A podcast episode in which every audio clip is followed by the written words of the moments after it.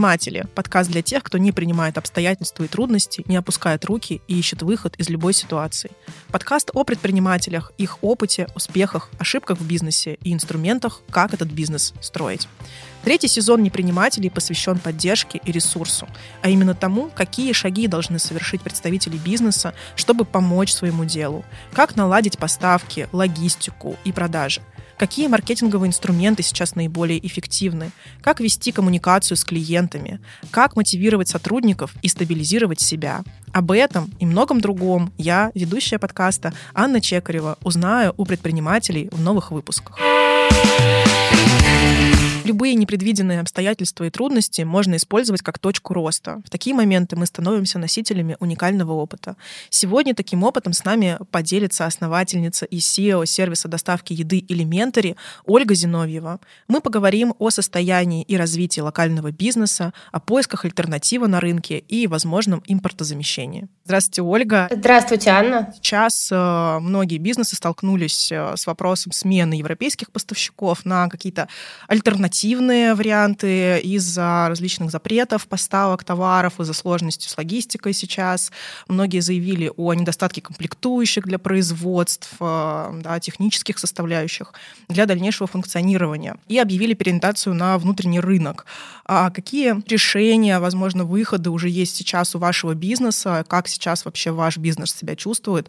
Расскажите немножко про это. Во-первых, спасибо большое за приглашение принять э, участие. Рада поделиться нашими где-то опытом, где-то только существующими начинаниями. Если говорить э, о том, э, э, какие задачи мы сейчас решаем, которые появились за последние там, полтора месяца, ну, наверное, их можно разделить на те, где мы просто скажем так, решаем задачу изменения там, цепочки поставок. Это касается во многом большого количества числа продуктов, которые импортировались. Особенно это касается продуктов, которые импортировались из стран э, там, Европы или из э, каких-то смежных э, стран, ну там, не знаю, начиная от итальянской пасты, вяленых томатов, с каких-то сыров швейцарских или еще, в общем, каких-то вкусных вещей до, на самом деле, некоторых э, прозаичных э, позиций, которые тоже шли оттуда, или, на самом деле, из каких-то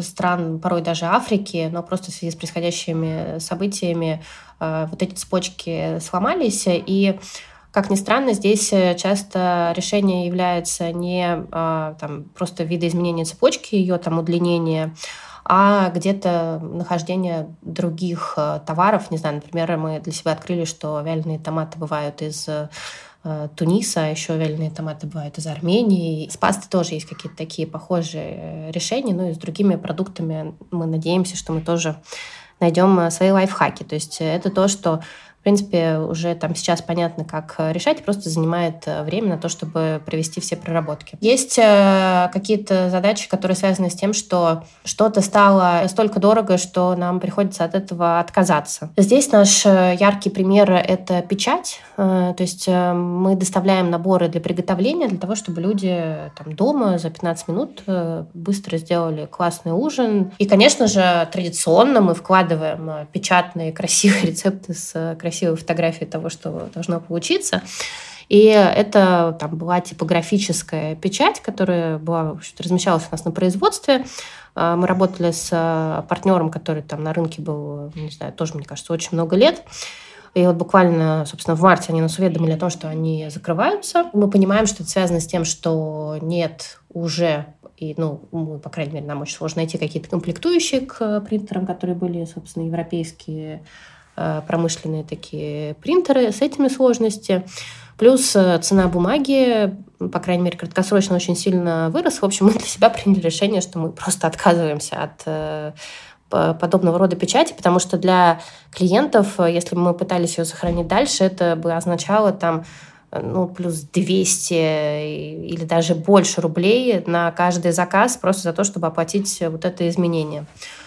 Поэтому здесь мы ну, там, не знаю, мне кажется, пытаемся только порадоваться, что эко-повестка, которую мы все как-то пытались ее двигать э, каким-то деликатным способом и предложить людям, что, может быть, вы готовы к электронным рецептам, потому что вроде как бумагу не хотели бы зря использовать, но тут э, подвернулся шанс, э, что, в общем, э, кажется, что это отличный вариант, и что, наверное, надо его, надо его использовать. И есть какие-то ситуации, которые связаны с ростом цен у наших поставщиков. Если мы говорим про, условно, какие-то азиатские позиции, там, азиатские соусы или компоненты к соусам, то нельзя сказать, что какой-нибудь Китай перестал их поставлять.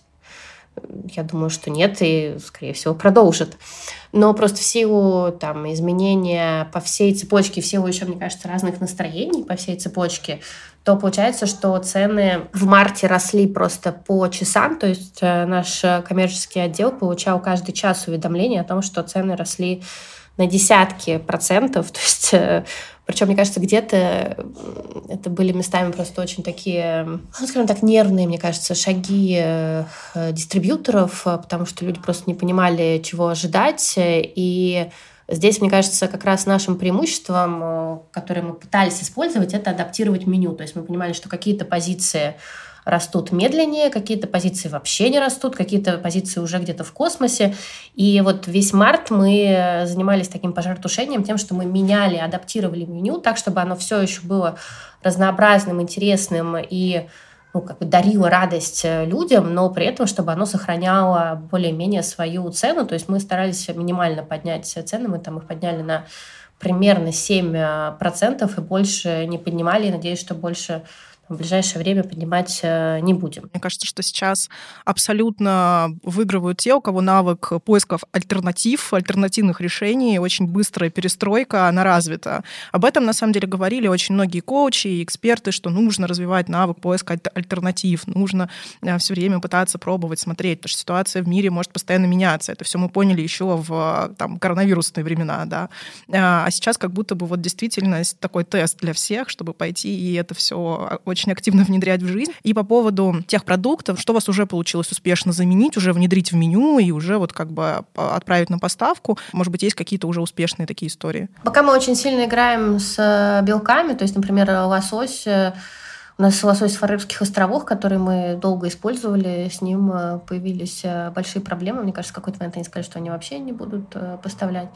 А при этом мы нашли хорошие источники тунца по совершенно там, приемлемым э, ценам и там, где, возможно, заменили блюдо с лососем на блюдо из тунца. Более таком э, эконом-сегменте если мы говорим про какой-то суп, условно, алфавит с там, детской лапшой, то у нас были смешные истории про то, что без, ну, вот, такая детская паста стала стоить каких-то космических денег, видимо, потому что ее осталось немного там у каких-то небольшого количества компаний, но при этом какие-то безглютеновые пасты, которые до этого стоили космические, вдруг стали выбрасываться на рынок э, совершенно по каким-то очень приятным ценам, ну и при этом, так как они там тоже там безглютеновые и с какими-то интересными формами, то, в принципе, они еще лучше заходят как э, детская паста. То есть какой-то даже плюс к здоровью можно присоединить к э, заменам. Самое интересное, что, например, курица за последний месяц очень сильно э, выросла. Я думаю, выросла в, в оптовых э, ценах. Э, мы часто прибегали к тому, чтобы больше ставить там той же индейки, потому что она все равно воспринимается так более, более премиально. А, где-то мы находили какие-то специальные там части курицы, которые мы можем как-то там разделать, которые не пользуются супер популярностью у массового ритейла, поэтому нам они, например, могут э, быть проданы по другим ценам. Ну, например, если мы говорим там про грудку, то если это вот такое целое, большое, красивое, красивое филе э, грудки, то это одна цена. Если это малое филе грудки, еще там может быть какое-то чуть-чуть там надорванное где-то на каких-то э, процессах на птицефабрике, то это сразу другая цена. И с учетом того, что мы вообще, на самом деле, нарезаем филе грудки там для большого количества блюд, чтобы люди не делали это дома, то для нас, в общем, э, это очень хороший способ, как сделать так, чтобы дать людям действительно доступные цены, потому что мы как раз забираем у производителей те вещи, которые хорошие по качеству, но которые там, почему-то не подходят э, сетям. Насколько поставщики быстро реагируют, насколько они готовы очень быстро начинать делать какие-то поставки, есть ли здесь какие-то сложности? Из того, что мы видим, есть очень разные реакции на ситуацию, то есть э, кто-то очень быстро адаптируется и наоборот расширяет свой ассортимент, пытается быстро находить э, по нашему запросу, искать какие-то идеи, то есть если мы видим какие-то идеи на рынке, мы звоним э, поставщикам, с которыми, особенно там кросс-категорийникам, с которыми мы работаем, и говорим, что ну вот давайте попробуем найти это.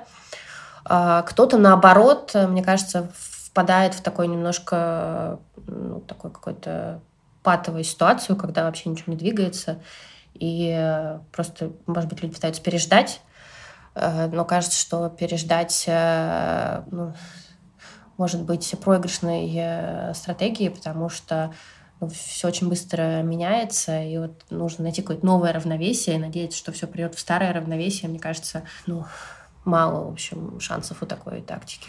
Так как сейчас кризисная ситуация, то формируются, мне кажется, такие устойчивые, потенциально устойчивые связи, э, партнерские отношения, и это, мне кажется, может быть, может оказаться на самом деле очень ценным на каком-то долгосрочном э, горизонте.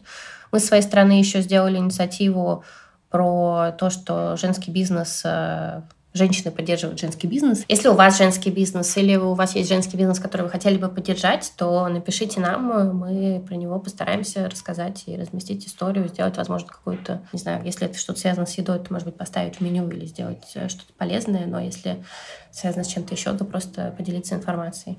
Да, спасибо большое, Ольга. По поводу каких-то запасов, да, есть ли смысл вообще сейчас делать запасы на будущее, может быть, закупиться в прок, а, чтобы как-то сэкономить, или в этом вообще нет никакого смысла? Это очень сильно зависит от э, категории, про которую мы говорим, потому что если мы говорим про там, ну, условно, борщевой набор, то я не думаю, что здесь есть какой-то большой смысл закупаться. Мне кажется, что но уже видно, что предпринимаются и будут предприниматься усилия, чтобы большой набор не пострадал сильно. А, при этом мы видим, что есть запрос на покупку ну, про, про запас. Мы на самом деле сделали для этого специальный продукт. У нас есть запас на месяц и запас на неделю, который вот можно положить все там в холодильник, разложить в холодильнике в морозилке и быть уверенным, что если что, как-то еда будет. И при этом это будет не гречка. И э, вот это, это было любопытно, потому что в пандемию это пользовалось, вот в начале пандемии это пользовалось большим э, спросом. Потом этот спрос э, постепенно там, сильно снизился и был скорее эпизодическим. А сейчас мы видим возвращение, возвращение этого спроса. И в целом мы, конечно, думаем еще про какие-то истории с фиксацией цен. Пока, честно признаюсь, боимся это делать, потому что все-таки пока степень неопределенности большая. Но вот, мне кажется, сам факт того, что мы подняли цены один раз, и это там, условно, не знаю, там, на, на около 7%, и то не на все позиции, он, в принципе, мне кажется, должен говорить о том, что, ну, может быть, все не так страшно. А если говорить вот о каких-то комплектующих, например, не знаю, закупиться этой бумагой, закупиться там, краской, закупиться, э, там, не знаю, упаковками, есть ли какой-то такой тренд, действительно ли идет бизнес сейчас активно что-то закупать, делать какие-то запасы, если мы не говорим именно о продуктах питания, а каких-то, ну, дополнительных средствах, да, а, или все-таки сейчас все ориентируются на цены, потому что думают, что, может быть, они снизятся, может быть, что-то поменяется? Зависит от размера подушки безопасности. У нас подушка безопасности небольшая, поэтому мы скорее ориентируемся на а, потребности, ну, там, не знаю, своих следующих а, нескольких месяцев, и мы, к сожалению, закрыли проекты, которые мы понимаем, что там нам дадут, ну, они важные, классные, и мы хотели бы их делать, но они дадут нам какой-то результат, условно, там, через, через год. Вот такие вещи мы все на данном этапе приостановили. А, поэтому я бы здесь принимала решение, исходя из ответа на вопрос, что вот если это то, что поможет вам в следующие полгода, наверное, это надо сделать.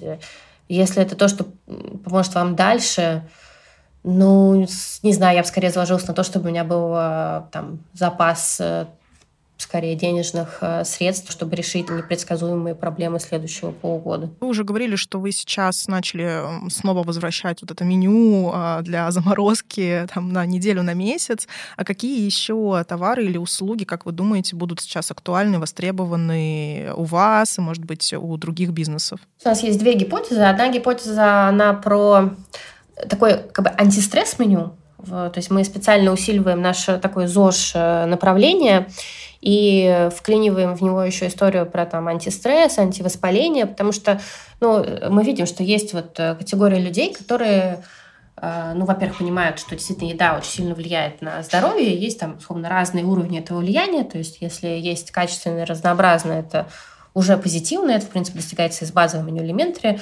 Но если хочется там как-то вот прям вот краткосрочно повлиять, чтобы что-то стало получше, то этого тоже, то тоже можно сделать с едой, и вот, вот это направление мы развиваем. И вторая вещь, в которую мы тоже верим, нам кажется, что у людей э, ну, где-то будет меньше денег, где-то будет меньше готовности их э, потратить. И э, там какие-то, в общем, развлечения или поездки, может быть, которые раньше были более доступны, станут менее доступны. И вот так, форматы развлечения дома, они, нам кажется, будут более востребованными, поэтому вот это наше направление, ну, скажем так, популяризация готовки, а, про то, что ну, вот у нас, э, мы знаем, что среди наших клиентов есть формат, что люди там приглашают друг друга или там э, семьей собираются и просто готовят несколько блюд, там, не знаю, включают музычку, разливают по бокальчику. И, в общем, вот это как-то происходит. Мы вот под это сейчас делаем в том числе и мастер-классы, и какие-то более там э, премиальные, наоборот, как ни странно, меню, чтобы вот люди именно как праздник какой-то собрали. А какие у вас, может быть, уже за этот месяц э, были меры поддержки для вашего бизнеса? Вы уже говорили, что вы начали оптимизировать ресурсы внутри, от чего-то отказываться. Что конкретно вы делали и что вы можете посоветовать сейчас предпринимателям? Мы сократили затраты по всем фронтам, то есть э, мы приняли решение, что так как сейчас ситуация обладает очень высокой степенью неопределенности, то это, в общем, главная характеристика, и поэтому нужно максимально ну, там, затянуть пояса. Мы в том числе срезали, там, частично сократили заработный фонд, а, мы отказались от э, новых э, проектов и от там, каких-то проектов, которые вот имели долгосрочный эффект. А, мы отказались от каких-то сервисов. Мы провели переговоры по там, еще каким-то платежам. Э, где-то пытаясь э, их отсрочить, э, где-то пытаясь их снизить. У нас есть статус технологической компании, только цифровую компанию. Ну, в общем, что-то, что сокращает налог на ЕСН, это работает, это заработало очень быстро. Может быть, есть какие-то навыки, чему вы научились за этот месяц? Может быть, с позиции ресурса или какой-то, какого-то антистресса? Может быть, какие-то ритуалы у вас появились в жизни? Вот лично у вас. Наблюдая за нашими акционерами, смотря как они на это с каким достоинством и с каким там принятием, в общем, подходом, что ну да, вот так получилось, ну там сожалеть или что-то оправдывать там не смысл, давайте искать э, возможности, как э, работать дальше. Я вот на самом деле, мне кажется, была супер э, вдохновлена таким э, отношением. Это, наверное, во-первых. Во-вторых, мне кажется, что важно в такое время больше разговаривать. Ну и, наверное, просто тут важно на самом деле все равно оставаться или мне кажется, что сейчас считать важнее, чем когда-либо. Если перефразировать то, что вы сказали на какие-то советы, да, то получается первое это вдохновляться сильными людьми, которые находятся в вашем окружении. А второе это общаться с близкими, общаться с окружением, с которым у вас совпадают взгляды. А, и третье это считать все по максимуму, планировать, рассчитывать все по максимуму, даже если кажется, что это неэффективно и не нужно непосредственно работая с вашими сотрудниками, может быть, вы сейчас больше стали как-то поддерживать сотрудников в этой ситуации? Есть что-то у вас вот э, для мотивации тех людей, с которыми вы работаете? Если честно, я бы сказала, что нет, потому что у нас сейчас обратная ситуация, и мы честно рассказали людям о том, что, ну, смотрите, вот у нас сейчас есть такая ситуация неопределенности, э, мы хотим, э, чтобы компания сохранилась и смогла развиваться дальше – а для этого у нас будет достаточно жесткая политика на протяжении там, краткосрочного горизонта, но она просто позволит нам всем через это пройти, сохраниться как э, команда и идти дальше. Мне кажется, что очень здорово, что вы со своей командой достаточно честно можете поговорить, сказать, что да, ребят, вот, вот так сейчас, как бы, ну, мы хотим сохранить наш бизнес, мы хотим двигаться дальше, поэтому давайте как-то вместе решать, что нам делать, как нам это оптимизироваться сейчас, да, чуть-чуть вот ужаться, но зато мы как бы будем вместе командой двигаться дальше. Так как мы дали каждой команде решение про то, что им делать, то ли сокращать людей, то ли сокращать зарплаты. Нет, мы сказали, что вот смотрите, нам нужно найти вот столько денег. Люди решили все немножко подужаться, но сохранить э, людей. Какие бы три совета вы сейчас дали тем предпринимателям, которые занимаются локальным бизнесом в России и развивают его? Первый, наверное, самый важный, называется «Cash is the king». Сейчас, а, по моим ощущениям, cash flow — это главная, основная, ключевая метрика для любого бизнеса и любого предпринимателя в России в краткосрочной среднесрочной перспективе. Это значит, что это та метрика, с которой можно просыпаться и засыпать, и та метрика, которую прежде всего нужно держать и быть в ней уверенной, потому что если с cash flow будут проблемы, в других местах с очень большой вероятностью будут проблемы. Здесь ни на кого надеяться не стоит. А, второй совет про то, что качество — это самая важная продуктовая метрика. Кажется, что в кризисы именно качество, именно лояльные клиенты, которые как раз и ценят продукты за его качество, а, позволяют компании выжить и идти дальше. Поэтому особый фокус на качество, мне кажется, это то, что позволяет как раз э, выжить, и качеством жертвовать нельзя. В любой программе оптимизации затрат, э, мне кажется, она должна строиться, чтобы не пострадало качество. Третий совет сводится к тому, что поставить э, все текущие события в перспективу, поговорить с теми, кто прожил другие кризисы и пережил их успешно, это там и 90-е, и 98-е. Понятно, что каждая ситуация уникальна, но когда вы ставите события в перспективу, вы просто понимаете, что ну и это мы тоже переживем, после этого наступит э, что-то другое. А, это не конец э, света с э, огромной вероятностью есть возможности, как это пережить и развиваться дальше. Ольга, спасибо вам еще раз огромное за то, что вы а, приняли участие в этом выпуске. Спасибо вам за очень интересную беседу, за важную, как мне кажется, информацию для предпринимателей, для наших слушателей. А мы оставим всю важную информацию, там ссылки в описании выпуска. Спасибо вам еще раз большое. С нами сегодня спасибо, была Анна. Ольга Зиновьева, это SEO и основатель компании Элемент Elementary — это поставка готовых э, ужинов, готовых э, э, упаковок с едой вкусных, которые приходят к вам домой, вы можете собраться, приготовить что-то. И мне кажется, очень классно провести вместе время.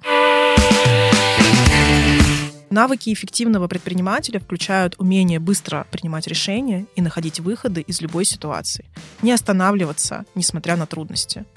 Предприниматели отличает проактивность. Именно они создают условия для развития экономики. Как сказал Томас Эдисон, наиболее верный путь к успеху – это все время пробовать еще один раз. Например, предприниматель Эдуард Алиев, владелец дома быта «Умелые руки», пытался запустить бизнес несколько раз. Один в 2014 году, но дело не задалось. И уже в 2019 Эдуард сумел привлечь инвестиции в бизнес и открыть точку на Усачевском рынке. История Эдуарда как наглядный пример. Если у вас есть идея, в которую вы верите, то никакие обстоятельства не смогут изменить ваше отношение к ней, к делу и людям людям. Читайте про кейс Эдуарда в телеграм-канале «Неприниматели», а также по ссылке, которую мы оставим в описании этого выпуска. Спасибо, что слушали наш выпуск. Оставайтесь с нами дальше на связи и будьте непринимателем в бизнесе и в душе.